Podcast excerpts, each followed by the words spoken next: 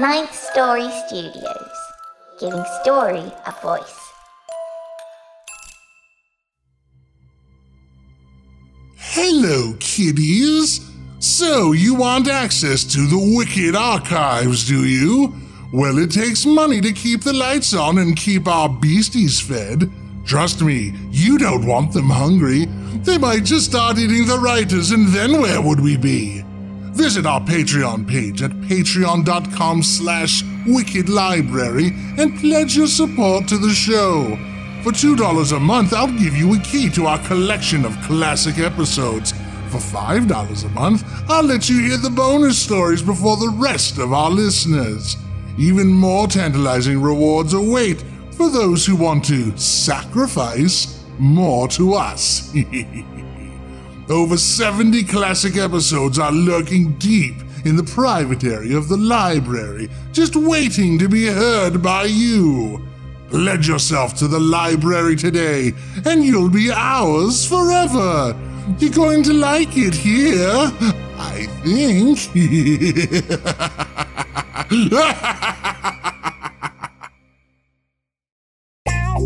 How much is it for people to enjoy the private area of the librarian, Dan?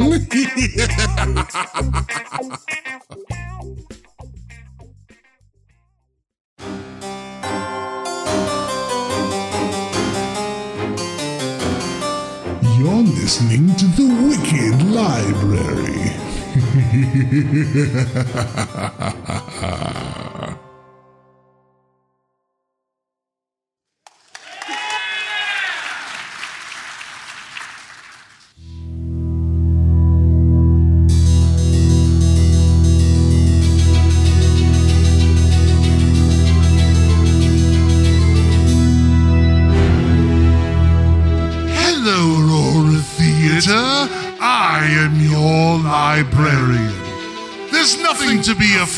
of yet.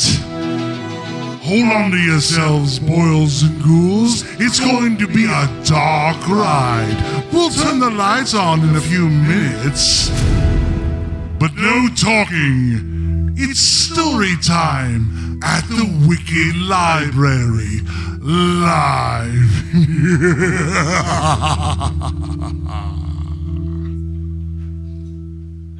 Just a few announcements, kiddies. Oh, hello, how are you? Didn't see you there. I've just been above ground for a few moments, but I did have a few announcements. As you can see, there are exit signs. In case of something orange, fiery, and hot, run in the opposite direction and hopefully it will lead you there. Another brief announcement if you hear something nearby growling, quietly move in the opposite direction. If that doesn't work, play dead. I mean, it's not going to help, but it's good to practice. and one final thing before we get the fun started. Everyone in the first two rows will get ticks. Congratulations. Are you ready to have a spooky time? I'm, I'm sorry, I'm a living corpse. Is everyone ready to have a good time tonight? yes, sir. We'll be seeing you after the show. Enjoy yourselves, kiddies.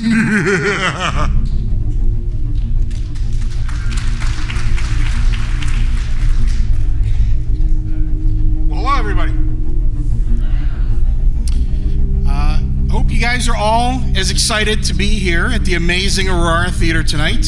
I'm Daniel Foytik, and I thank you all for coming and lending us your ears and your eyes on this very wicked night. Tonight we have three terrifying tales for you Freebies by Christopher Long, Unholy Wedlock by K.B. Goddard, and The Lost and the Damned by me and Nelson W. Pyles. The final tale is actually a story from The Lift, which is the Wicked Library's sister podcast, because we couldn't have a live show without Victoria. Uh, we hope you enjoy a few spirits from the lobby, as well as the spirits we brought along, and those that are lurking in the shadows around you. Now, before we get started, I'd like to introduce our cast, and then we'll go ahead and get on with tonight's dark ride.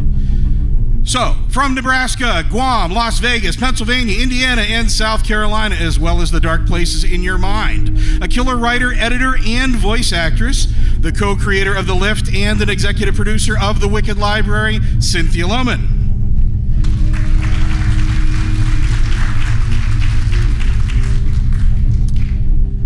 Direct from Connecticut, an actress who's appeared on stage in music videos and more. A professional and versatile actress who brings her characters to life with ease, Denise Michelle Johnson.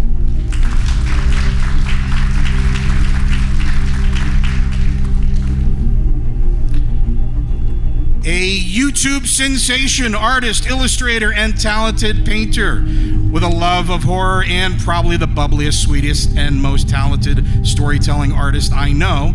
She's saving you from just staring at us all night, Jeanette Andromeda, who will be doing live painting. The reason you can hear us, the one in charge of music, sound effects, and your auditory immersion. He's right behind you in the dark. David Benedict of Atlanta Radio Theater Company. Joining us from the ether here in spirit as Voices from the Dark, Australia's own Amber Collins as Victoria. From New York, Graham Rowett opening the first story.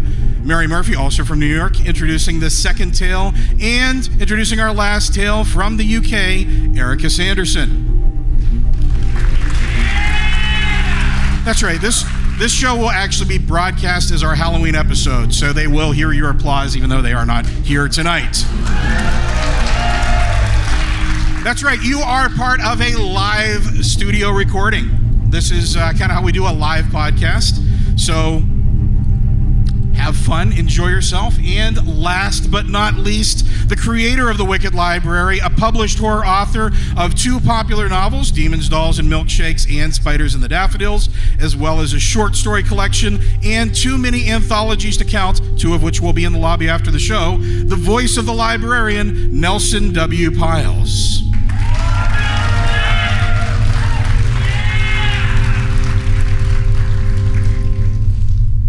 And now, Let's get wicked. Ladies and gentlemen, we invite you to take a look around yourselves tonight. Take a look at the rows of seats, the stage. Think about the lobby. Picture the rooms and corridors hidden backstage, where costumes are shed like a second skin at the end of every performance, and the stage lights fail to tread. A lot of people will tell you that a theater is just a building. They might even try to convince you that it's a building that's had its time, here in the glitz and glamour of our modern age. You should never listen to these people, ladies and gentlemen, for they have forgotten the truth about theaters. You see, a theater is more than bricks and mortar. It is more than a concession stand, a bar, and posters for upcoming events. A theater is forever balanced on that thin, sharp skin which keeps reality and fiction from touching. If you look closely and carefully, you'll see that the building around you is a nexus point, a crossroads, a convergence of raw emotional truths and cleverly constructed masks. Maybe that's why there are so many superstitions sewn into the shadows around your seats. There are plays whose names aren't safe to be spoken here. There are lights which are left on once you've all gone home in order to give the ghosts somewhere to gather and perform. The very idea of good luck can be dangerous in a place like this. It's far safer to replace it with a proposal to simply break one's own limb instead. There are other traditions that date back even further. One of our favorites has to do with the seats themselves. Maybe you've not heard of this, but some theaters will always make sure to keep a few seats empty. No matter how popular the show, no matter how many nights are left in a run, they will always keep some seats vacant for the dead. Sometimes it just might be the odd seat empty, selected at random in a row. You may even be sitting next to one tonight. There are some telltale signs to watch for, just in case you're worried. A stray breeze across the nape of your neck, a soft creak from somewhere in the dark beside you, a lost little whisper in the silence of a dramatic pause. Some theaters choose to employ a different strategy to this, however. They will keep two or three seats empty somewhere out of sight so as not to attract your curious and shifting attention. Tonight, ladies and gentlemen, we would like to focus on two such seats. For we feel it's important to tell you a story concerning the dangers of sitting where the dead are always welcome.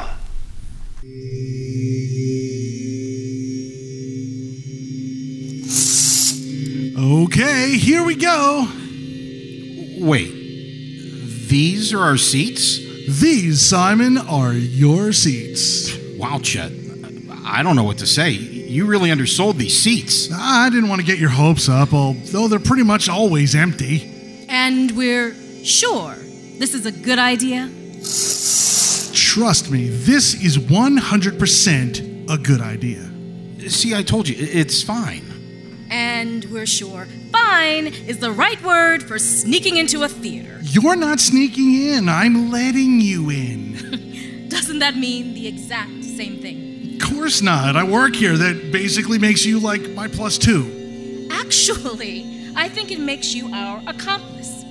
Chet, uh, don't take this the wrong way, but have you ever done this before? Well, to be honest, no one's ever agreed to try this until I met this guy. Hey, what can I say? I'm a man of action. yeah, you are. Really? What? It, it felt like a high five moment. It wasn't a high five moment. Hey, it's always a five mo- high five moment here. This is the theater. They practically encourage you to be theatrical.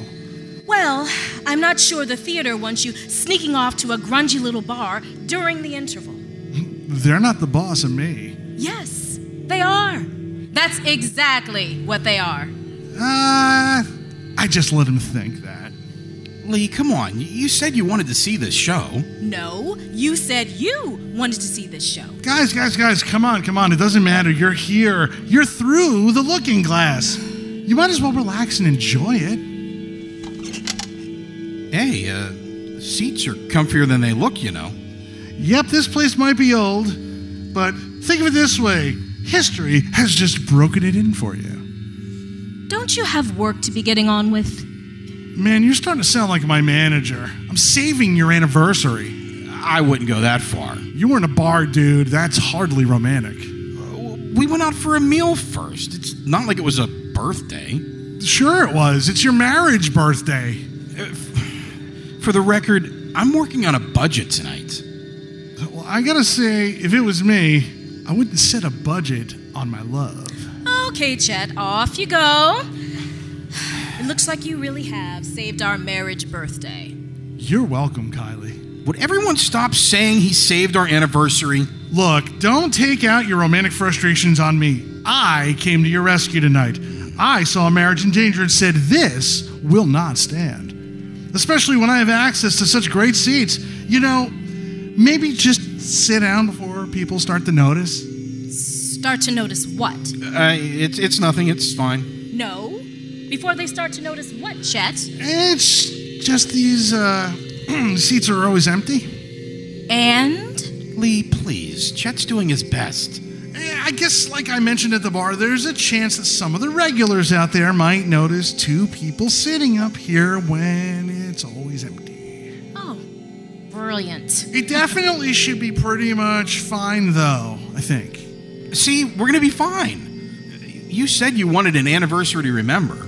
I meant, I don't know, salsa dancing or something. Maybe a hot air balloon. Since when do you like heights? Yeah, Lee, since when do you like heights? You know, you're free to leave whenever you want, Chet. Fine, fine. Hint taken. Enjoy your free seats and don't take it out on my man here if you don't. I think you upset Chet. I suppose I'll have to learn to live with that. Oh, God, it's freezing in here. Yeah, I, I guess it must be so cold because no one ever uses it. Look at you. You're loving this, aren't you? People do this all the time. Oh, really? Then why are these seats always empty? All right, well, uh, not this exactly, but people do this sort of thing all the time. Uh, They illegally download stuff, they keep library books, they eat a piece of fruit while they're out doing shopping. We're good people, we pay our taxes, we love our kids, we just want a little more out of life for one night. Is that too much to ask? I don't know. Come on, sit down. If not for me, then for our marriage birthday. There. Happy now? Shh, it's starting.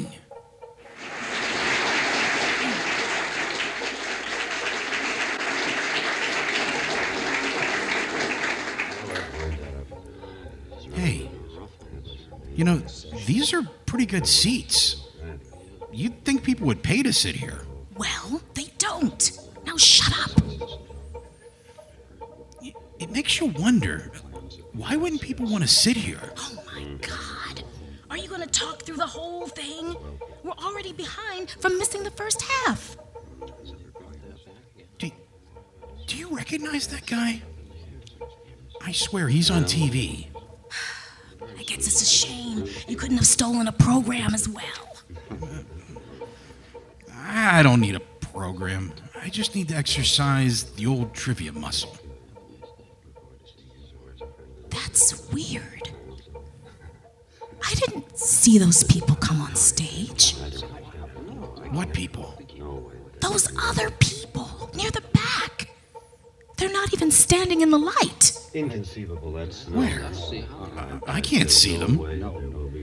I thought this was meant to be a two person play. It is a two person play. You really can't see them?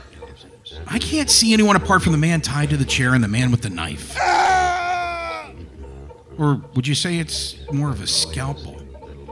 Certainly cuts well. Why would they just stand there like that? It has to be part of the play. I knew coming here without seeing the first half was a bad idea. Well, that finds that out. You never know. It could be the lighting. You may be seeing them through the curtain. That might explain why none of them are casting a shadow. Maybe it's the seats. Maybe no one sits here because you can see the backstage crew. But it's not like in the wings. Is it? They're they're out. They're out on stage. Oh god. What if they've been sent here to see if someone is sitting here? Let's swap. I want to see if I can see him from your seat. Oh, I knew we shouldn't have left the bar.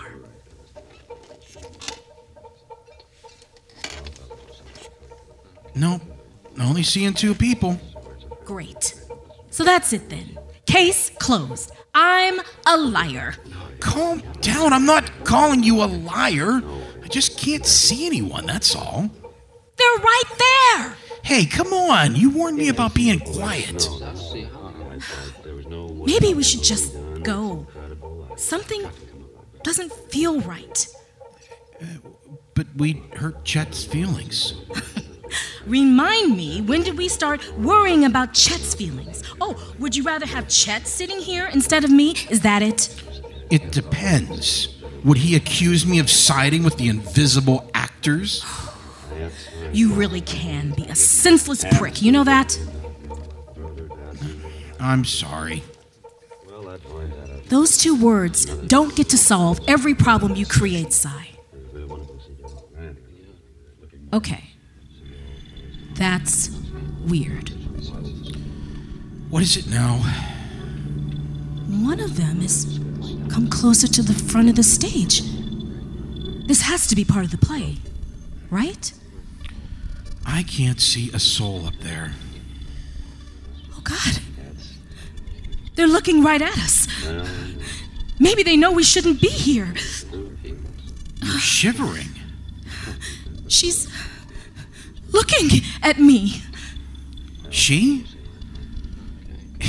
If this is supposed to be funny, you need to tell me because this isn't funny. Is she. Is she pointing at me? I'm sorry, but this really feels like you're trying to pull some sort of prank on me. Did you set this up? You suggested we go to that bar. You set me up for another round when Chet came in. I knew he seemed too friendly. Where did she go? I, I can't see her anymore. I, I can't see any of them. Well, that's a good thing, right? If they're gone. They were right there. How can they all disappear like that? Not to be that guy, but are we sure they were ever really there? I know what I saw, Sai. At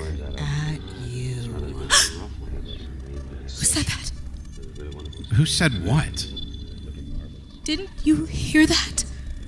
Oh, come on, let it go. You had your fun, okay? My fun?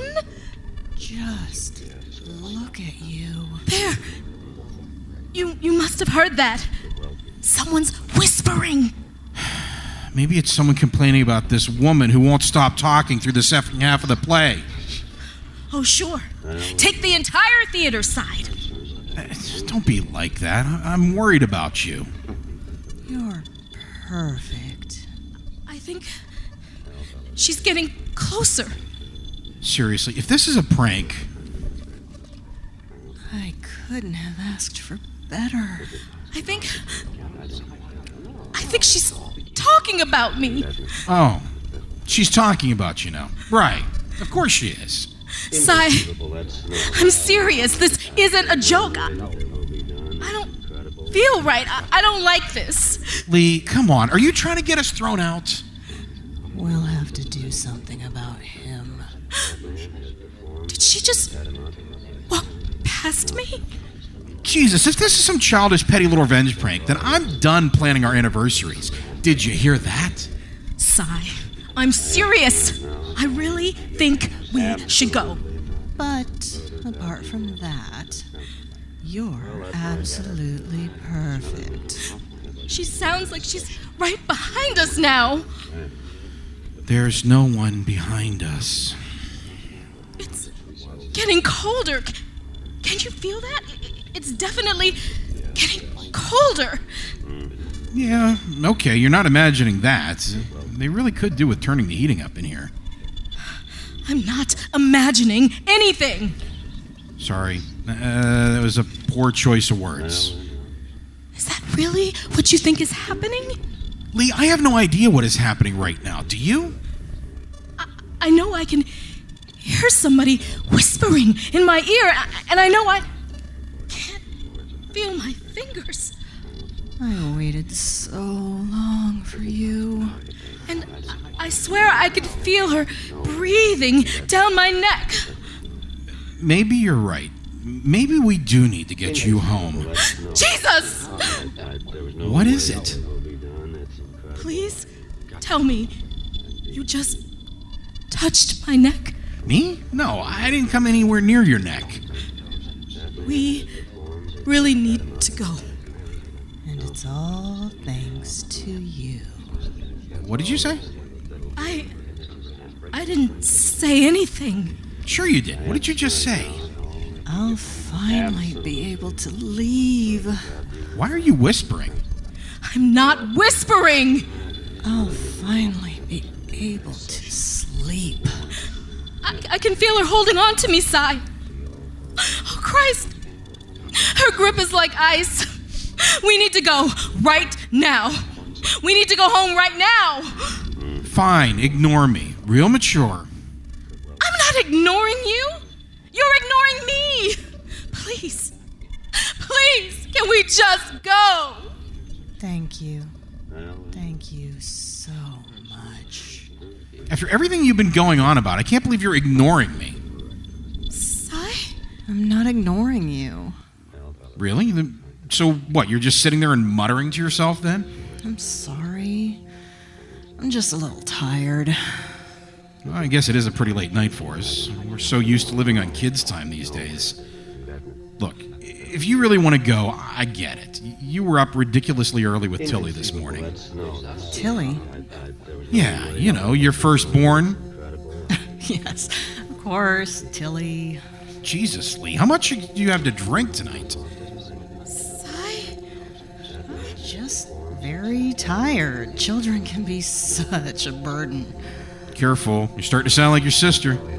I suppose we could stay a little longer. It would be a shame to waste these seats. Sigh. Absolutely. please. These seats are special, after all. They really are. How often do we get to do something like this by ourselves? This isn't right. I'm sorry if I scared you earlier. You didn't scare me, not really. Still, you went to the trouble of finding us these great seats, and I nearly ruined the night for us. Why can't you hear me? Come on, I got the tickets without asking you. I pushed you into coming here. We have to be willing to share the responsibility of our problems. Sai, please. You're not talking to me. That's not me. You're right. We're in this together now. So, did you want to stay to the end? It's totally up to you. I think we should stay and see how this ends, especially after you went to such trouble.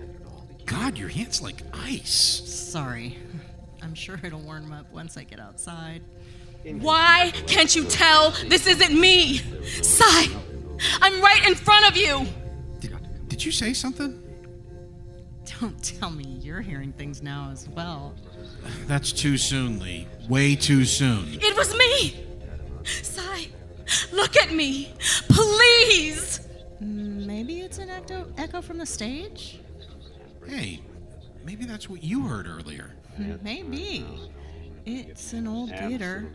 The acoustics can be tricky. This is insane, Sai. Look at me, please. I need you to talk to me. Wait a minute. Oh, thank God. I thought I was losing you. That guy's out of that sci fi thing we watched last year, isn't he? Is he? What? No! Don't do this to me. I might be slow, but I always get there in the end. Yes. In the end, good for you. Surprised you didn't recognize him first, to be honest. Didn't he make your list? I believe you're right. He did make my list. She doesn't recognize him because it isn't me. Why can't you see that? Hang on, is that why you wanted to come to this play? No, of course not. Look at her side. I know it's dark, but you've got to be able to tell that's not me. That's not my smile. Look at her shadow, for God's sake. You know, I think he's shorter in person. You might be right. Then again, this theater does play tricks on you. Makes you wonder how tall child actors really are. They could be pocket sized. I could just pick up a person and take them home. Now, that'd beat stealing a program. Wouldn't it just? Please, please. Should we nip out for a nightcap after this? I'd hate to be a bad influence. Don't look at her like she's me. If the shoe fits, right? My mother did warn me about you. Sai, You know what? I think that echo's gone. That's good. And this play, it's not half bad. I mean, I wouldn't pay an arm and a leg to see it, but it's pretty good. Even with your little stud in it. I don't think you've seen anything yet. Now that sounds intriguing. I think it's fair to say this show still has some surprises up its sleeves. They should put that on the posters. Oh, it's not for everyone. How do you mean? I mean, there's a surprise coming just for the person sitting in your seat. If you're suggesting, I appreciate the thought, but that feels a little risky. Also, it's pretty cold in here. I think it's actually gotten colder somehow. Just keep watching the stage.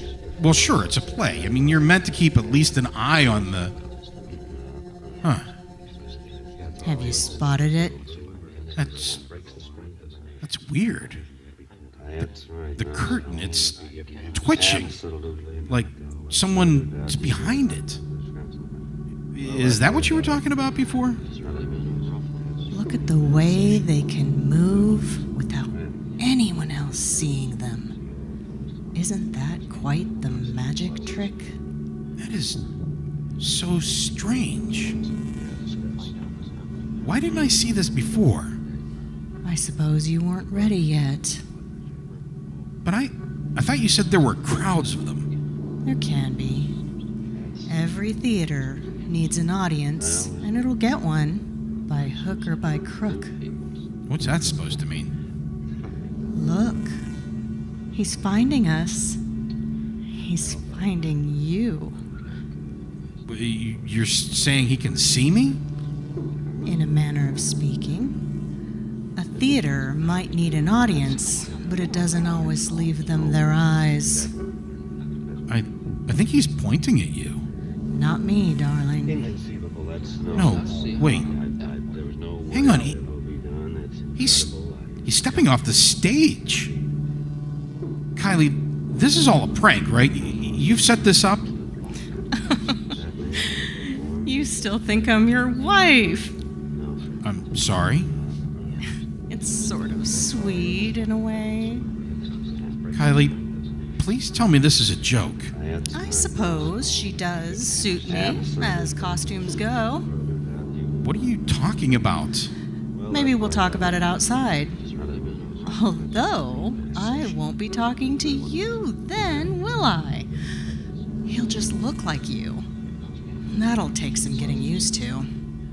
What what's wrong with your eyes? Here he comes. Warmer. Warmer. Wait. Wait a minute. I, I can't move. Oh, can't you? Why can't I move? I can move. See? Kylie, please talk to me. She tried. She really did. You just couldn't hear her anymore. Why can't I feel my legs? They won't be yours to worry about soon. Who Who are you? It doesn't matter who we used to be. We're free now. Let me out of this seat. Now, now. This theater has plenty of roles waiting for you. You'll see. I don't want to see. The theater can help with that, too. Help! They can't hear you, Simon. Help! Please help me. I told you, the acoustics can be tricky here if they want to be. I just want to go home.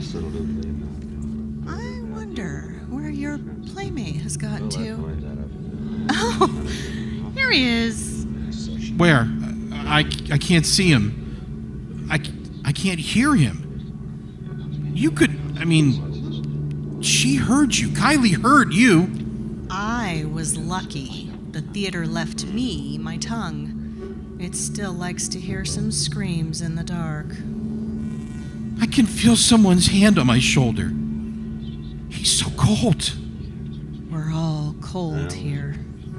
This, this can't be happening. I just wanted a nice night out for the two of us, a bit of fun, an adventure. I know, But people always forget what a theater is. I only wanted Kylie to have a good time. It's an open door. An open, unguarded, hungry door. I wanted to have a good, A good night. No, that's- I, I, there was no See? way that movie done. It's not so bad, is it? I'm sorry, Kylie.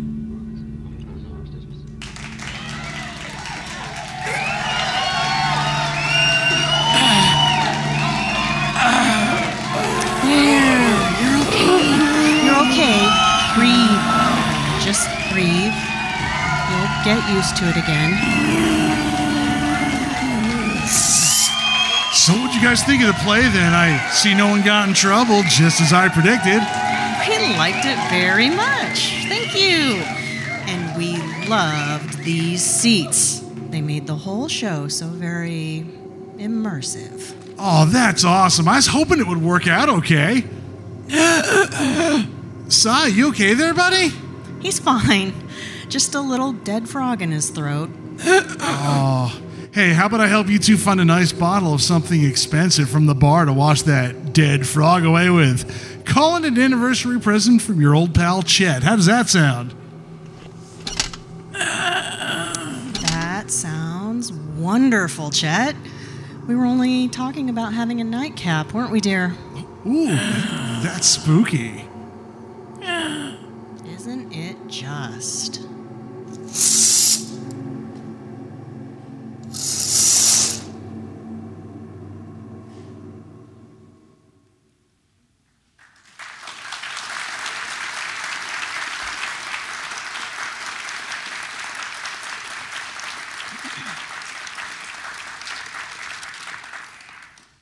Thank you very much. From an early age, we are taught to fear the unknown, to be afraid of what we do not understand. Well, you're about to discover that what you do know can not only hurt you, but can scare you to death. Thirteen authors from around the world have been assembled to explore the very notion that learning about the unknown can have terrifying results.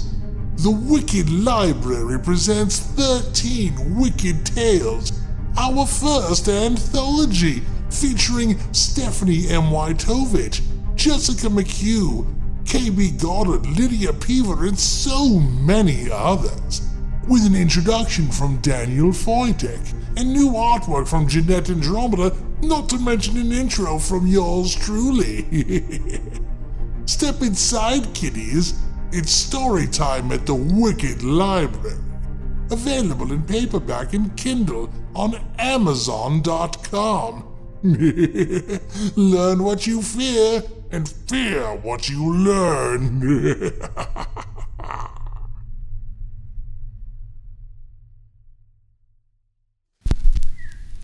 Algernon Hunter, Victorian gentleman, is a man with a lifelong interest in the supernatural. And you could say the supernatural has a lifelong interest in him. It certainly has a habit of seeking him out. Algernon is newly married, and he and his wife Louisa couldn't be happier. The bond between husband and wife should be a special thing. But these two know from experience that when the supernatural is involved, the bonds of wedlock can prove problematic. Now, at an innocent gathering, Algernon is about to meet someone who will remind him of that, in the most extraordinary of circumstances, in a tale we shall call Unholy Wedlock. Mrs. Lucas's drawing room. There is someone I wish you to meet. But first, I want you to tell me your impression of him. Oh, and who's that? You see that man in the corner? Which, the tall fellow talking to Miss Montgomery? Sir Henry? Why, good heavens, no. There's nothing of interest about him. He's a dreadful bore, but still, he's one of those persons whom one simply must have at one's parties, but nobody quite remembers why. But never mind about him. I mean, the other gentleman, the one with the spectacles. No, the scholarly looking chap with the sandy hair. That's him. Well, he seems more interested in your paintings than the party. I should say he is someone who is not often in society and is not the least sorry for it. When I first asked him to come, he declined my invitation. But when I mentioned that you were to be here, he changed his mind upon an instant. He wants very particularly to meet you. To meet me? Yes. Good heavens, did you see how he started at the thunder? The fellow looks positively hunted. He strikes you that way, does he? I wonder at his being out in society at all, for he seems to be suffering very badly with his nerves. It is very odd, for I have known him for some time, and have never known him to suffer from any nervous complaint until quite recently. He's been so keen to meet you, makes me think there's some reason for the sudden change. Come, let me introduce you. Uh, Mr. Evans? what are you doing over here all on your own? This is a party, you know. Oh, forgive me, Mrs. Lucas. I was admiring these very handsome landscapes. Allow me to introduce you to my nephew, Algernon Hunter. Oh, I cannot tell you how delighted I am to make your acquaintance, Mr. Hunter. It is really capital. Capital. Yes, sir. Delighted. Well, if you excuse me, gentlemen, I must circulate. I heard of you from Edwards. He was a distant cousin of mine, you know. Really? Well, then I am pleased to know you, sir. Your cousin was very dear to me. Yes, he was an excellent fellow, uh, though I regret uh, I hadn't seen him for some time before. Odd business, that. Yes, it was. Edwards once told me you were a man of sound judgment. Well, he honored me. Tell me, as a man of sound judgment, do you believe the case was really supernatural? Oh, I do. Judging by, by what my wife and I witnessed in that house, I find no other explanation sufficient to cover the facts. Just so.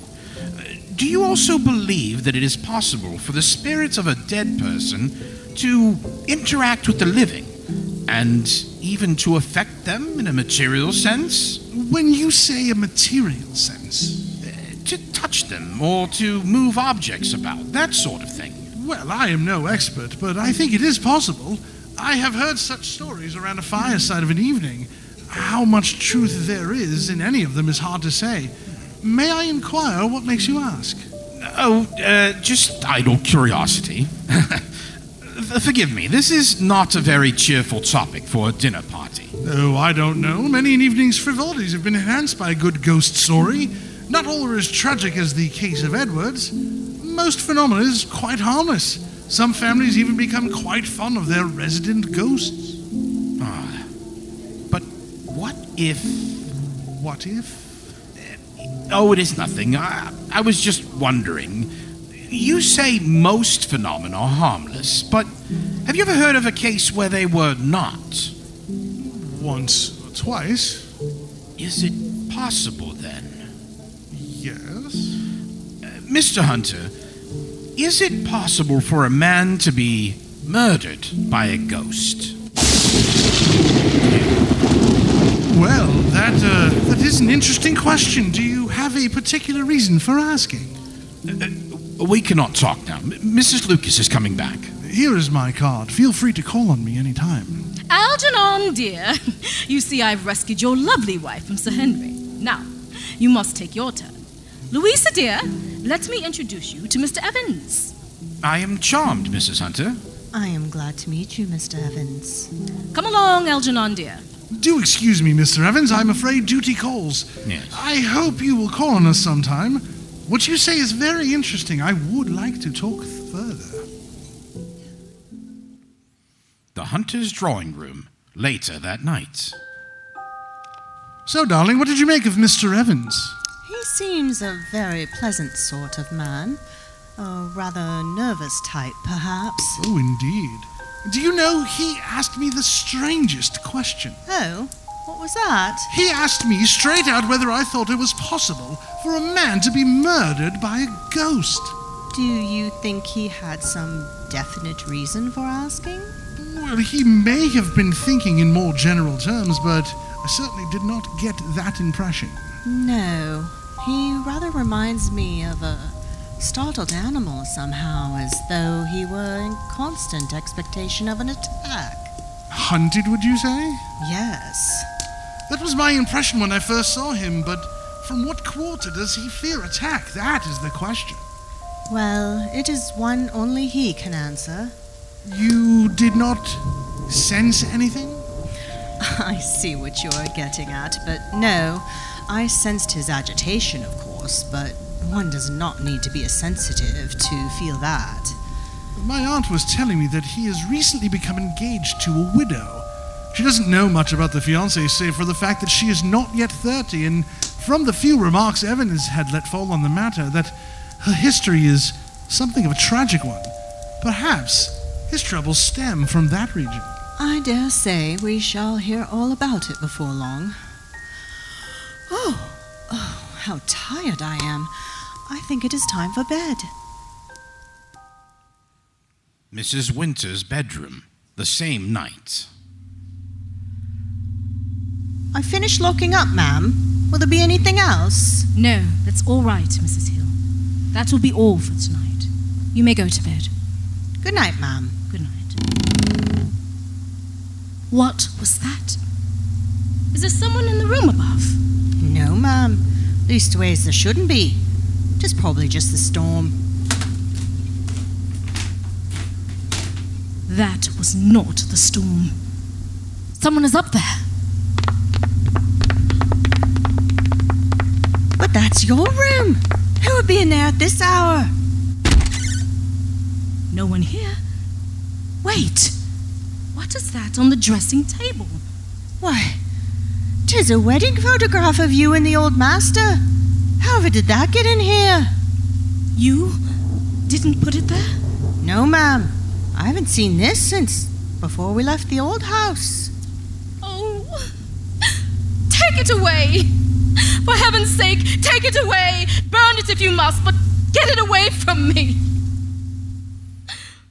Hunter's drawing room the next afternoon. Evans, old boy, it is very good of you to call on us. I was so sorry to have cut short our conversation the other night. I found the topic very interesting. Yes, Algernon told me about your question. I must admit to a certain curiosity. My wife is as keenly interested in the supernatural as I am. She is, as you may have heard, a sensitive. Uh, well, a dinner party was perhaps not the best occasion for discussing such matters. I'm afraid you must think me very forward. Oh, not in the least. It is a terrible liberty, I know, as we have only just met. But the truth is, I am in need of advice. Well, a friend of Edward's is a friend of ours. Pray, tell us what is troubling you. Yes, we shall help in any way we can. Well, then, uh, I'm engaged to be married. Or at least, I think I am. You think you are engaged? My fiancée has indicated to me that she believes it might be better for us to call off our engagement. But I am starting at the end. Forgive me. That's all right. Take your time. My fiancée, Mrs. Winter, Abigail, has been widowed twice. As you know, though she is not yet 30. I understood from Mrs. Lucas that you were engaged. She said that your fiancée was a widow. I did not realize she was twice so. Ah, that is the very source of the mischief. Her first marriage was to a man much older than herself. It was fixed up by her people. Anyway, he turned out to be no beauty, and within two years he had drunk himself into his grave, leaving his wife as a woman of independent means. And her second husband? Ah, yes, that is where the trouble really began. Her second husband died on their wedding night. How awful. Yes, they found him hanging from a tree at the bottom of the garden. Suicide? It was ruled as such, but my fiancée has never been completely convinced of it. What does she believe then? She believes he had been murdered By whom? by the ghost of her first husband. That is why I ask is it possible for a man to be murdered by a ghost? You are referring to a conscious and deliberate act. I am. As we have reason to know, the division between the living and the dead is not so absolute as is often supposed. I do not see why it should not be possible. To materially affect the living to such a degree as to be able to commit murder, I think, must take a very strong and forceful energy. Hmm. Is this why Mrs. Winter is reconsidering your engagement? She believes you to be in the same danger?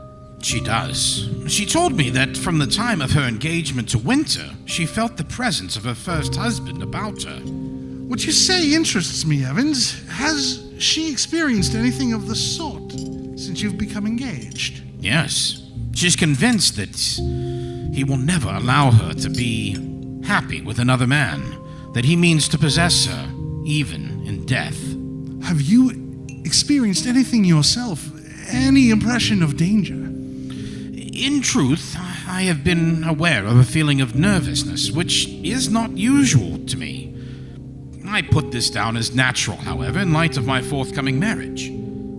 Of course, it is also possible that something of Mrs. Winter's apprehension has communicated itself to my own nerves.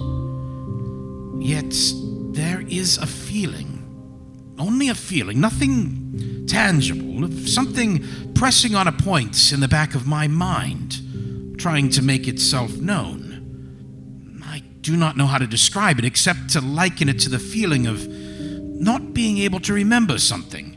And the harder one tries to recall, the further it slips away. I can feel something is wrong, but the more I try to understand what it is, the further I get from understanding. I dare say that sounds nonsensical. No, not at all. Sometimes our instincts detect things of which our conscious minds have no notion. Have you mentioned anything of these impressions to Mrs. Winter? No, I did not wish to add to her concern what really amounts to nothing more than a vague uneasiness. Do you think it would be possible for us to meet Mrs. Winter? No, nothing could be easier. Would she be willing to talk to us about the matter? We are, after all, strangers. I told her of our meeting and about your experiences. She is very keen to meet you. Excellent. Then it is settled. Mrs. Winter's drawing room. Mr. Hunter, Mrs. Hunter, how glad I am that you could come. John tells me that you have experience of the supernatural. I should be very grateful of any advice you can offer me. Well, I cannot promise that we will be able to help, but perhaps together we can find a way through your difficulty. We shall be grateful for any help you can give us. What can you tell us about your first husband, Mrs. Winter? It was not a love match by any means. My father's business ran into financial difficulties. William Thompson was his chief creditor. He had in his power to ruin us, but he offered to forgive my father's debt in exchange for my hand in marriage. In fairness to my father, he gave me the choice, but if he had been ruined, my prospects would have been destroyed anyway, and there was my younger sister to consider. So, I consented. It was not a happy marriage for me. He drank to excess and beat me often. I was not a wife to him. I was a possession, bought and paid for. That is why I am sure you will not think me wicked when I say that I am glad when my husband died. I think that is completely understandable. My husband had no family, so his money came to me. I have a very comfortable life now, at least. He has given me a better life dead than he ever did alive. Yet you chose to remarry. I did. Arthur Winter was a friend of my sister's husband. I met him on a visit to them. He was a very kind man, so gentle and considerate. He was the very opposite of my first husband. He made me feel safe, Mr. Hunter. Perhaps you can hardly understand what it meant to a woman who has lived as I have. And you believe your second husband was murdered by your first husband? Yes. Strange things started happening in the run up to the wedding. Things belonging to my first husband started appearing around the house. Photographs of my fiance disappeared or were moved. But I had no idea what the end result would be. Yet you decided to marry again. Were you not afraid? When my second husband died, I tried to convince myself that it was my imagination, that things that had happened in the house had another explanation. Then I met John. I, did not need to marry Mr. Hunter. I could have lived my life alone and been quite happy, I dare say. But I fell in love. Though I am not in the first flush of youth, I am still a young woman, and I did not see why I should be deprived of the chance to share my life with another. Why should a man who made my life miserable while he lived continue to deprive me of love once he was dead? That's just how I feel. But you must see, John dear. Now that it has begun again, I- cannot deny the truth anymore. How can I justify the risk to you? I would rather have you live as my friend than die as my husband. He will not let me be happy with any other man. My own Asmodeus. Is this the same house in which your first husband died? No, I sold that. I, I did not want to stay there. Too many memories. So he had no connection to this house? None. Besides, Arthur died at his own property.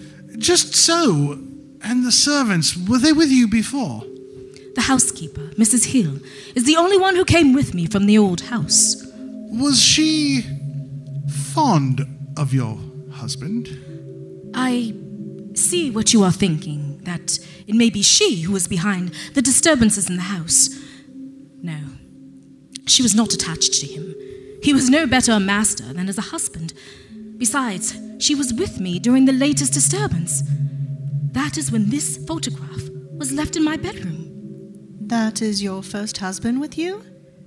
Yes, it was taken on our wedding day. Someone or something wishes to remind you of your first marriage. Louisa, are you all right, my dear? The photograph. Please, take it away. Oh, I feel unwell. Can I get you anything? No, no. I will be well presently. Louisa is sensitive to psychic impressions. What did you feel, darling? Anger. So much anger and jealousy. I believe Mrs. Winter is right. There is something supernatural at work here. Mr. Hunter, I feel I should state this so that you are not led away on a false trail. I did not kill my first husband. Well, no. No, no, do not protest. I beg you. The thought may have not occurred to you yet, but I've read too many stories in which murderous spouses are menaced by avenging spirits to know that it would be, sooner or later. I appreciate your frankness, madam. What is to be done then? To investigate, we must be present in the house when the disturbances occur. Oh, there is no difficulty there. You are welcome to stay with me for as long as necessary. Night. Spare bedroom, Mrs. Winter's house. Well, Mrs. Hunter, our first night in a haunted house, in a manner of speaking. One haunted by the dead, anyway. Except it isn't really the house that's haunted, is it? I mean, our ghost has no connection to this house, which means it is Mrs. Winter who is haunted, and possibly Mr. Evans. Yes, that does make things more difficult. Well, let us see what the night brings. Good night, my darling. Good night, dear. Algie? Algie! Algernon, will you wake up? What? What, what is it? I can smell burning. So can I. The door isn't hot. Mrs. Winter! Mrs. Winter! Mrs. Winter! The photograph! It's on fire! Good heavens! Quick, put it out. There, it's out now. Uh, this is strange. What is? It seems to have smoldered rather than been consumed. See, the edges are blackened and burnt, but the rest of the picture is almost untouched. It is John's picture. He gave it to me as a gift when we were first courting. It was in a frame in the drawing room. I, I was awoken by the smell of smoke and the feeling of someone watching me. And I found it propped up there on the dressing table as you saw it, smoldering. You heard no one enter the room? No, I, I do not think so. I cannot be sure. It is late. Let us all try and get some sleep and look at this fresh in the morning. Morning. Mrs. Winter's dining room. Do you expect Mr. Evans today? Yes, I have told him it would be safer for him if he were to stay away for now. But he is determined. A faint heart never won a fair lady, Mrs. Winter. I fear his bold heart will put him in danger, Mr. Hunter. Algernon and I will consult our books today. There may be some precedent there to guide us. Mr. Evans, ma'am. I'm sorry to barge in so early, but I had to see you. I woke up this morning to find this pinned to my pillow. What is it? It is your certificate of marriage to Thompson. I say pinned, but it was actually stabbed through by this. That is my husband's knife. My first husband. Mrs. Hunter, where are these things usually kept? The certificate is usually kept locked with other papers in the roll top desk in the study. And the knife? I don't know. I, I haven't seen it for some time. I disposed of most of my husband's possessions when he died. I suppose it could have been overlooked. Whether it came from this house or not, it was clearly intended as a warning. Where I think it might as easily have been me. Oh, don't! I'm sorry, Abby, I shouldn't have spoken so. You did not see or hear anyone enter the room in the night, Mr. Evans? I saw no one, but I cannot swear I heard no one. I was conscious of having woken suddenly, so I lit the lamp and looked about me. That is when I saw that on the pillow beside me. Not a very cheery way to start the morning. Oh, what are we to do? First, we need to check that the lock on the desk has not been interfered with. We must, you understand, be sure that no one in the house is behind these things. Then we shall turn to our research. May I help? I need to feel of some use. Of course. Let us go now and examine the desk. Mrs. Winter's study. The certificate was locked in this drawer. Hmm, no sign of tampering, and the drawer is still locked. Does anyone beside yourself have the keys to this desk? No, I am the only one. I keep them with me at all times. Well, that does seem to settle it. Oh, Mr. Hunter, what are we to do? It is all so awful. It is clear to me that as far as my first husband is concerned, I still belong to him, and he will defend his right to his property. I fear this has been a terrible shock for you, Mrs. Winter. Perhaps you would like to lie down for a while. Yes, I think I will. I fear I'm getting a headache. Get some rest, my dear. I feel certain we will find a way through this. We had better get to work. Mrs. Winter's bedroom. No. No. What do you want? Leave me alone. Who? Who's there? No one there. There's no one there. Oh, am I going mad? You are mine. No, no, please. Mine. Heaven Mine. preserve me. You belong to me. No, never again. You will not. Mrs. Winter's study. I never realized the supernatural was such a wide topic. How are we ever to find an answer to a problem among so much information? Don't despair yet, Mr. Evans. I believe I might have found something. What is it? An account in Gillen's treatise on hauntings. Listen. I was once called upon to deal with an unusual case of haunting in which a husband was troubled by the spirit of his late wife. His wife had been of a jealous temperament in life and had refused to give up her claim upon her husband's affections, even in death. By using a form of a reverse wedding ceremony, along with an object chosen to symbolize their earthly marriage, I was able to finally sever the bond that held them connected. My word, if that could work for us. It is worth a try at any rate. We must tread carefully.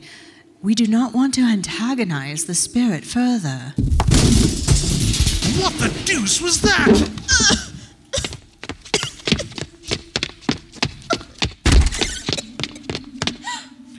is the wrong with her? Don't you see him? See who? Thompson! He's choking her! Do something! He's gone. No, he hasn't! He's coming this way! Mr. Evans, watch out! Oh! Mrs. Winter, Evans, are you all right? I think so. I believe he He intended to frighten me, not to kill me. I am all right, but what happened? It was Thompson. He was choking Mrs. Winter and then he knocked you over. Did you really not see? I saw a vague shadow over the bed, but nothing definite. I saw nothing. I did not see. I only felt. It was awful. We must stop him. There is no time to lose. Mrs. Winter, when you are sufficiently recovered, I think we had best begin. Mrs. Winter's study. I have the rosemary and sage that you asked for. Excellent. Place them in the bowl on the table, please. We must burn them to help banish the negative forces. The rosemary will also serve as a symbol of the memories that hold Thompson. Now, we need something that represents your marriage. Mrs. Winter, do you still have your wedding ring from your first marriage? Yes. Yes, I do. It is in an old jewelry case in my room. I shall fetch it. I shan't be long. Do you really believe this will work, Mrs. Hunter? I cannot promise, but I am hopeful. I am determined to try. He must be stopped. Yes. You have the book, but do not be afraid to trust in your own instincts. I believe in you, darling. Thank you, my dear. I only hope we can rid Mrs. Winter and you, Mr. Evans, of this dreadful burden. Yes. I have the ring. Here you are. Then let us begin. Very well. Mrs. Winter, please stand here beside the desk. When I say now, I want you to drop the ring into the bowl. Algernon, Mr. Evans, sit over there, please. There is nothing for you to do now. As you wish. I call upon the spirit of William Thompson, who is bound to this woman. I call upon these persons here present to witness the dissolution of this bond. Abigail Winter, is it your wish that the bond betwixt you and William should be from this day dissolved? It is. Do you make this declaration of your own free will? I do. The dead and the living may never be as one. It is against nature. Abigail has, of her own free will, rejected this unnatural state. I call upon the spirit of William to do likewise. Return to the realm of spirit, which is now your proper place, and leave this mortal realm. Something is happening. I can feel it. Shh, be still. By death be parted. What was once joined together in life must now be split asunder. No! Now, With this ring, I banish you. I now pronounce this union ended. Go forth from this place and return to that place appointed for you. Be gone.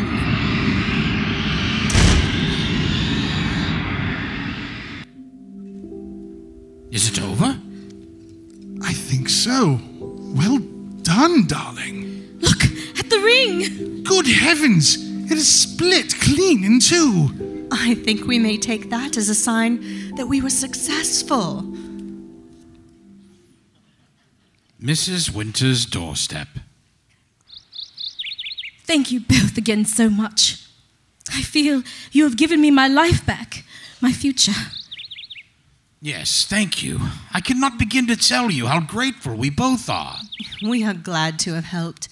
The only thanks we need is to see you married and happy. Yes, we are delighted to have been any assistance. You are both too modest. You may be sure that you will receive an invitation to the wedding as soon as the date is set. We would not be getting married at all if it were not for you. The day would hardly seem complete without you there to share it with us. You may be sure that we shall keep the date free. Goodbye to you both, and good luck to you. Goodbye. Goodbye. Goodbye, Hunter, Mrs. Hunter. Take care. Ah, what a beautiful day it is. Yes, I think we may look forward to many more beautiful days.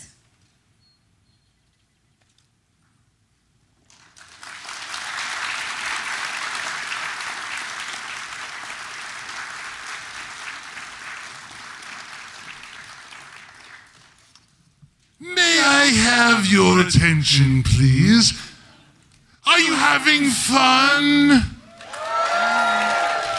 Well, good, because there's more spirits to come. In fact, during our intermission, there are three in particular. Red rum sangria, for example, a lovely little whiskey delight called a grave digger. And if you like vodka, you're sure to love the Beetlejuice. Please, enjoy the next 15 minutes and consume as much as human or inhumanly possible. we'll be back in a flash.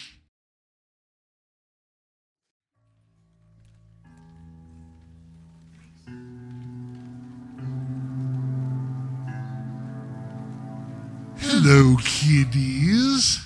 I just wanted to welcome you back. How were the spirits in the lobby? Were they good? Let's give a nice round of applause for the Aurora Theatre for this lovely, horrifying evening. Yes, yes. I just wanted to bring up something quickly. We all witnessed a live art theft this evening.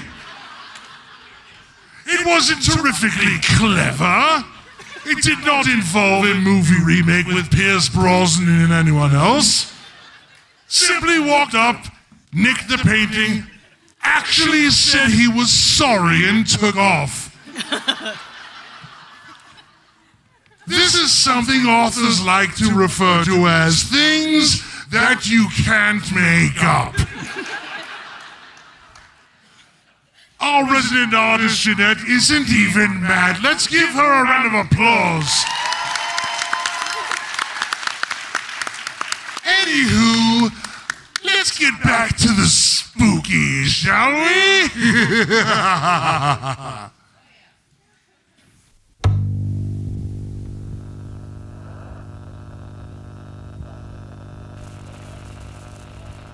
Choices.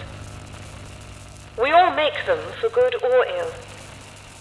Many appear unimportant at the time, but even those that seem trivial can have far reaching consequences. Can you recall, for instance, the choices that brought you here tonight? And are you quite sure you really are where you think you are? On the edge of Pittsburgh, Pennsylvania, an old Victorian building can be found, if you know where to look, and if you're meant to find it. A place where story and substance combine, and reality is fluid and ever changing. Originally built as a luxury residence for some of the city's most well to do residents, it now serves a very different purpose. Within its dilapidated walls sits the lift, operated by a very unusual young girl. Dressed in Victorian era clothing as much out of time as she herself is, the girl waits patiently to guide those who are meant to find her. Those who do find their way to her are offered a ride on her lift and a choice. But not all visitors make the right choice, and some find themselves lost in the building's dark hallways, struggling to move beyond fear and doubt and choose their fate. Some have forgotten how they got there and how to get out, while yet others are trying to find their way in.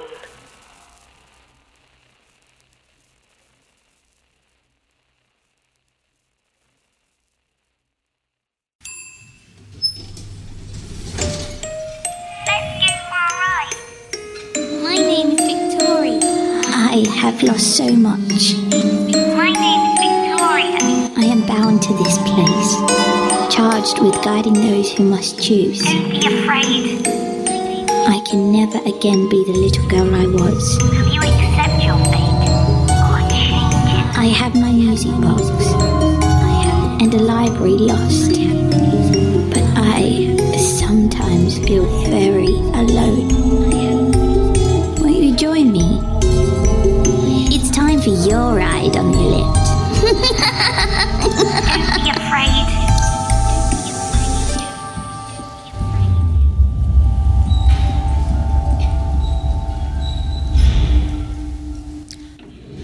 I'm going to start recording now, Mr. Walters.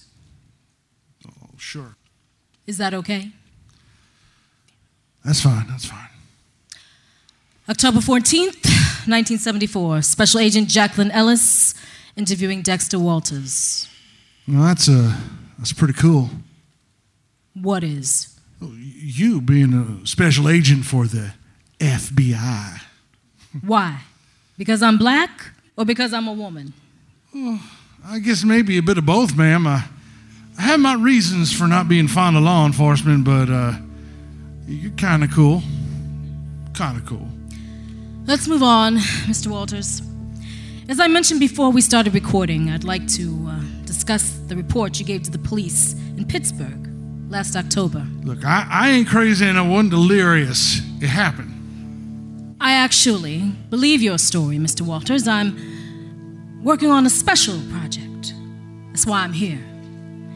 You might be surprised to hear that your story has some strong similarities to others I've been researching. right. It's true.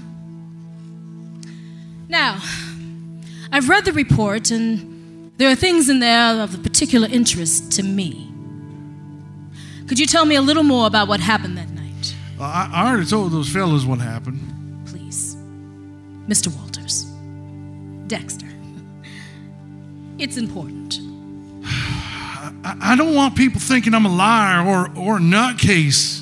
Again, I ain't going back to the fun farm. I can promise you that's not going to happen. You can share your story with me. Please. All right. All right. I'm gonna, I'm gonna take it your word because I like you. So let's see. So I was in Pittsburgh to drop off a package. See, the gal that ordered it didn't want us using a courier. And at the price she's paying, my boss had no problem sending me up to drop it off by myself and at this really old building. Well, I, I knocked on the door, ain't nobody there. Try the door, it opens up, so I walk in. I, I figure I could just drop it off and be on my way. Without a signature? Lady, if you seen that building, you'd have thought the same damn thing. As it is, I didn't do that. Okay. Fair enough. Anyway, that's what the report says. Now, there are certain elements to the stories I found like yours. Details that the subjects seem very hesitant to share for some reason. Uh, s- subjects? I, I don't get you. This has happened to other people. You know that, right? You mentioned an old building and an old fashioned elevator, and you talked about that weird music. But you didn't mention the choice you had to make or the little girl. Li- little girl, I, I, I'm not sure what you're talking Victoria Dexter. The little girl with the music box. You saw her, didn't you? she made you and the others choose, didn't she? How do, how, how do you know that? I am a special agent with the FBI. Now, tell me what happened, Dexter. As much as you can remember. Oh, ma'am, I remember it all.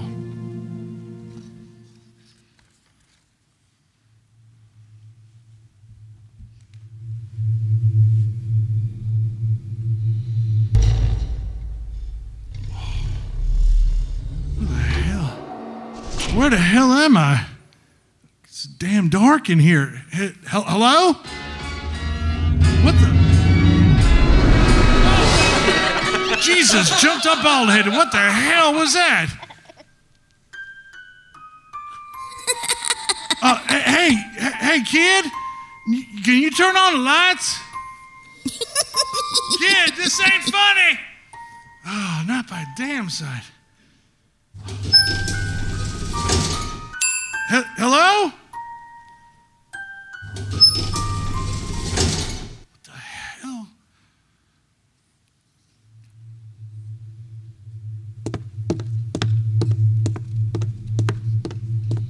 Oh. What the hell are you doing? Who the hell are you? Holy shit. I, I'm sorry, ma'am. It's, it's dark in here. I had no idea there was some. You knocked me over, you clod. I, I'm, I'm sorry, man, but, but damn, I'm awful glad to see you. You know where we are? I mean, I have no idea how I got here. I have no idea. I was at a Halloween party and asked the waiter for another bottle of Prosecco, and the next thing I know, I'm here in the dark getting mowed down by a cretin. I, I think I just got here myself. I, I was delivering a package and wound up on that elevator, and, and I must have fell or something because I woke up here. Hey, give me your hand. Let Don't me help. touch me. You are very clumsy. Falling down, crashing into people like a drunk. Are you drunk? What the hell is wrong with you, lady? It was an accident. What are you talking about? Asking me if I was drunk? Just who the hell you think you're talking to? Don't you raise your voice to me. You keep away from me. Hey, hey, is there someone down there? Help! This man is trying to attack me. Attack you? Hey, I, I'm just as confused and lost as you are, lady. Are you okay, miss? I, I think so. That man is crazy. Just a goddamn. Hey, man. hey, stay back there, pal. You got this lady all spooked. I ain't gonna hurt neither of you. How about we all head toward the light up there, where we can get a look at each other, figure out what the hell is going on? Does that sound fair to everyone? Well, fair or not, I'm damn tired of standing here in the dark. Miss? Fine. Just keep that man away from me. Not a problem. Here, take my hand, and I'll keep between you and him. Thank you. I'm lucky you- you showed up when you did. Yes, you are. Happy to help, miss. Come on.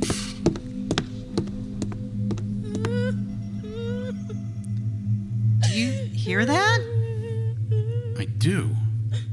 We're getting closer. Hello? Are you okay? I just want to go home.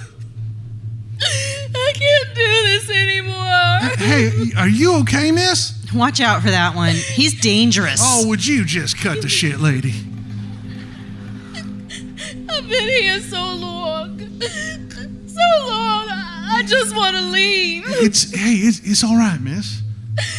Sometimes I see them. The others trapped here. Like me. Like all of us. What do you mean trapped?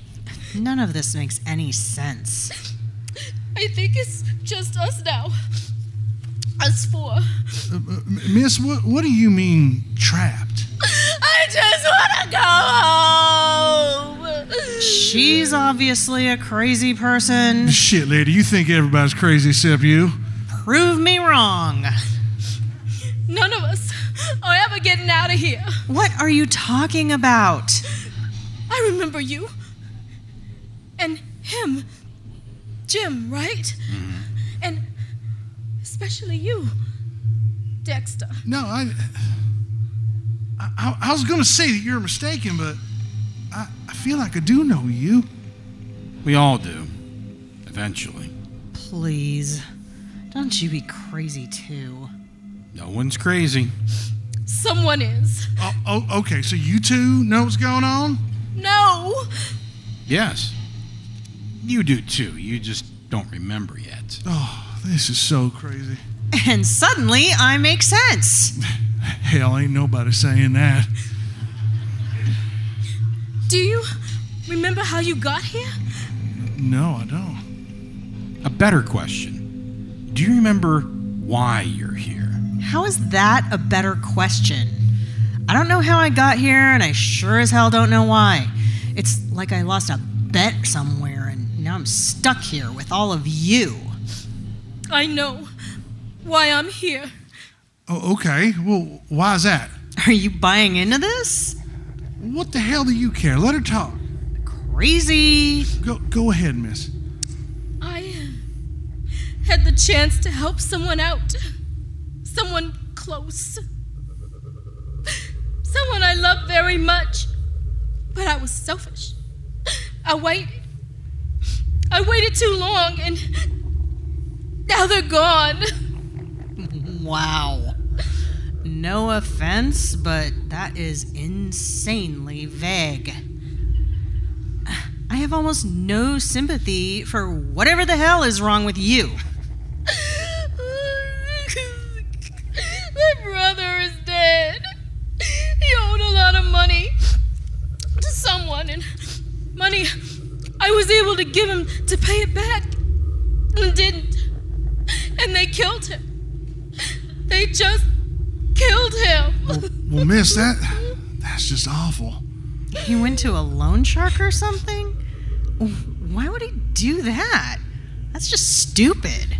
Ma'am, if you don't mind me saying so, you're kind of a lousy human being.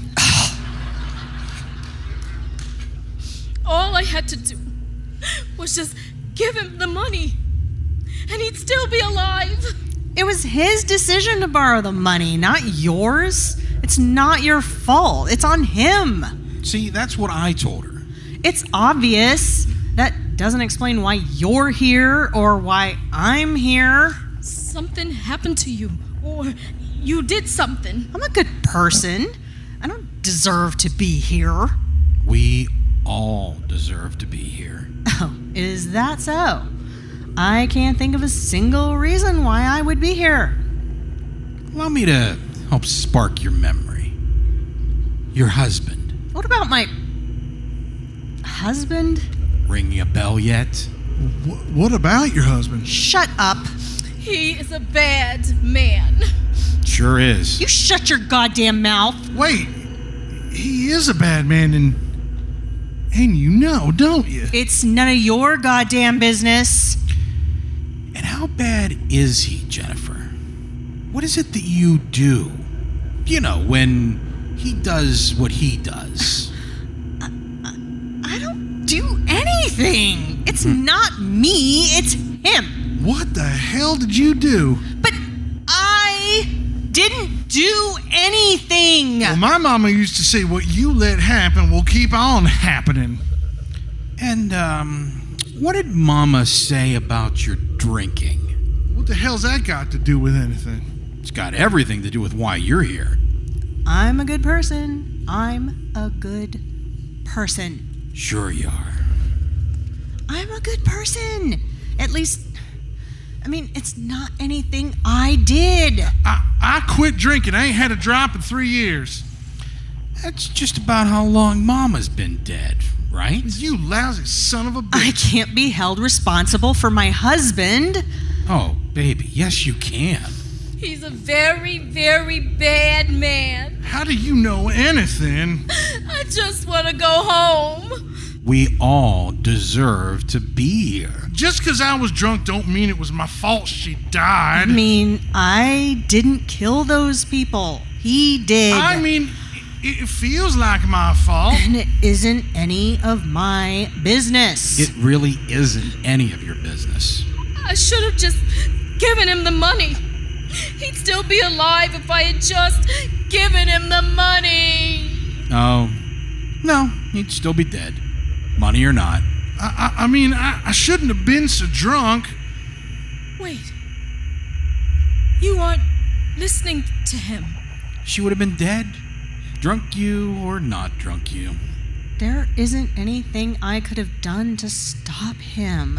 You might as well have been holding them down for me, to be honest. You aren't listening to him. The best place to hide. By the time I woke up, she'd been dead for, for two days. All my fault. It's right out in the open.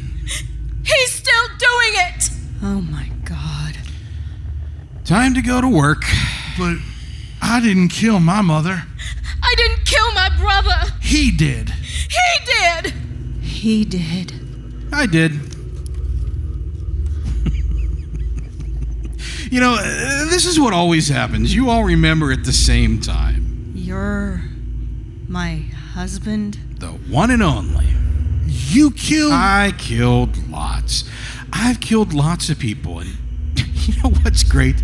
I've killed you three so many times now, it makes my head spin. It's glorious. I just want to go home. Can't you just let me go home? We're all trapped here. You three just keep coming back again and again and again. I- don't mind telling you that this is the best fucking Halloween I've ever had. You disgust me! You crazy bastard! You always say that. Right before I choke you to death. But, ah, how about I just. But not before the redneck tries being brave. And I really do like killing him while he's down. Please. Can't you just stop this? It, doesn't have to go on and on. But I absolutely love killing you last. No, please. please. That's good.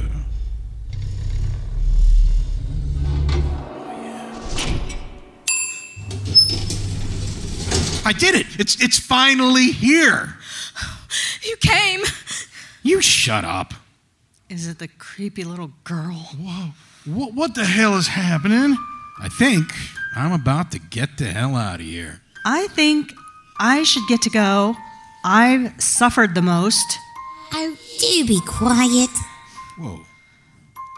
I've waited so long. Have you stopped blaming yourself? I think I have. I still miss him. But I know it, it wasn't my fault. Are you ready to leave then? Yes, I am. Nah, I, I was in line ahead of her. I've had about enough of you. Uh, l- little girl, you should be careful. He's Have just. you really stopped drinking? What? What? Your mum always wanted better for you. She'd be quite pleased that you've stopped drinking. More so if you stop blaming yourself. I, I, I reckon, but, but, but hang on a minute here. And you then, Jennifer. I've watched you. You don't learn, do you? Who do you think you're talking to? I believe the phrase is what you allow will continue, and I will allow this no longer. You and your husband, get on my lift. Really? Yes, really. Now, get on my lift. Going. So happy to get out. Which button do we press? You don't. You're going to the basement. What? What's in the basement? Things best put away. What does that mean? Do you believe in hope? Yes, at least I do. You won't for much longer.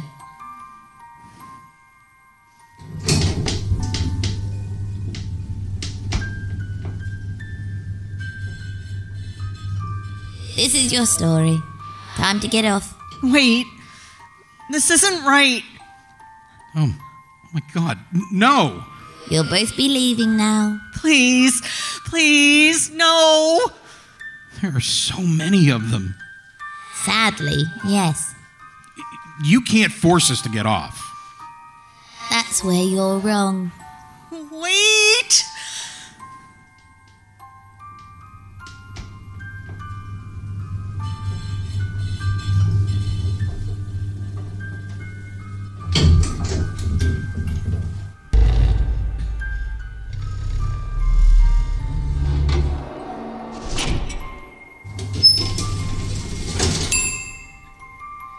Now, what about you two? Have you learned anything? I think I have. What about you, Dexter? I, I don't know, but uh, I feel a little lighter. Good. Come along, Courtney. It's time. Why can't we get on together?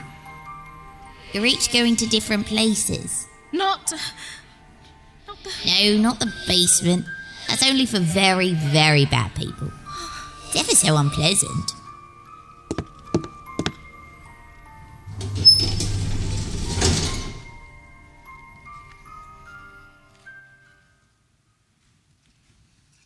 That's some tale, Mr. Walters. Well, I swear it's true. What happened to the girl? Courtney.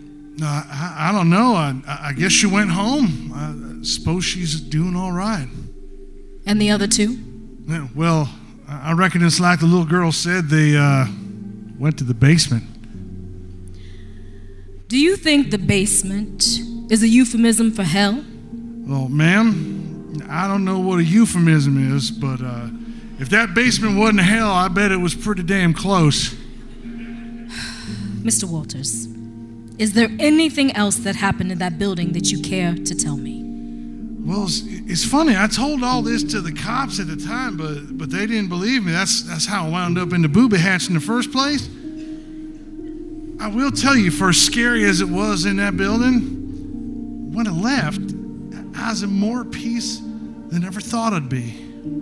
And that's because of Victoria. Yes, ma'am. I reckon so. What do you think a spectral little English girl is doing in a building in Pittsburgh, Mr. Walters? I think she's doing all right. Well, I think that will do it, Mr. Walters. I appreciate your time. Sure thing. One more question. What did she say to you before you left her building?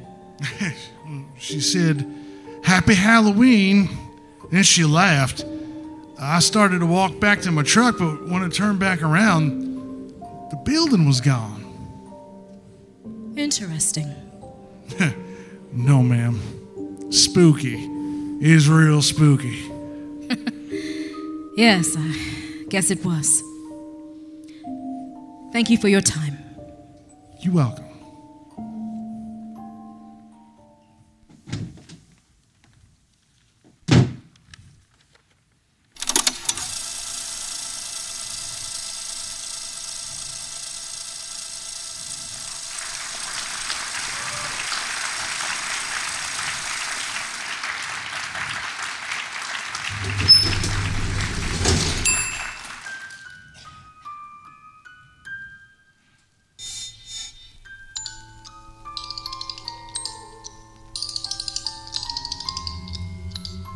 Oh, and as for the rest of you, you remember now, don't you? You've been here for quite some time now, and you all have choices to make. Now, who wants to go for a ride?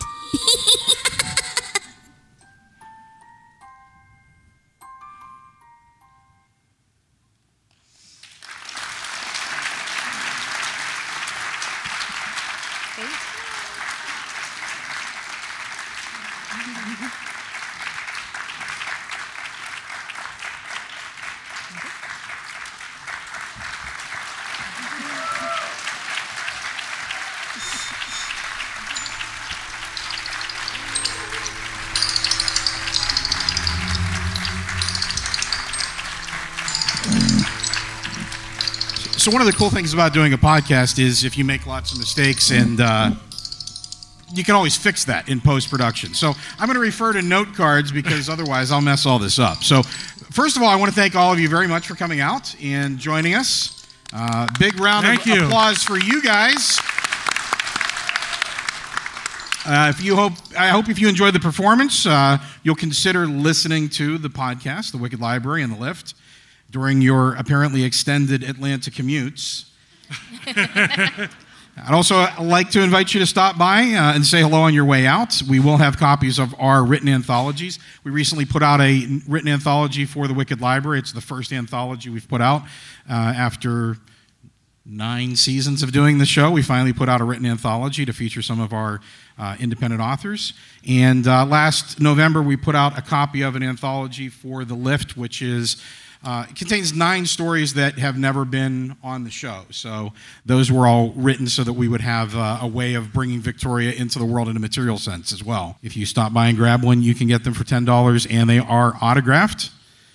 And uh, we also have some mugs and stickers, and we do appreciate uh, if you do want to pick something up, a debit or credit card if possible. Banks were closed today, so uh, cash is, uh, we don't have change, is, is basically what I'm saying. but we do take uh, we do have uh, PayPal set up, so we can uh, take a debit or credit card if you guys would like to pick something up. Again, thank you so much for coming out. This was a great experience for us. We we've done a couple of live shows before. Um, our first live show was seven people. Our second live show was 12 people. So this is a, an amazing experience for all of us, and we thank you so much This is a for being a part huge of it. step up. We could have given everybody a ride home collectively from those shows. Thank you all very much. Thank you.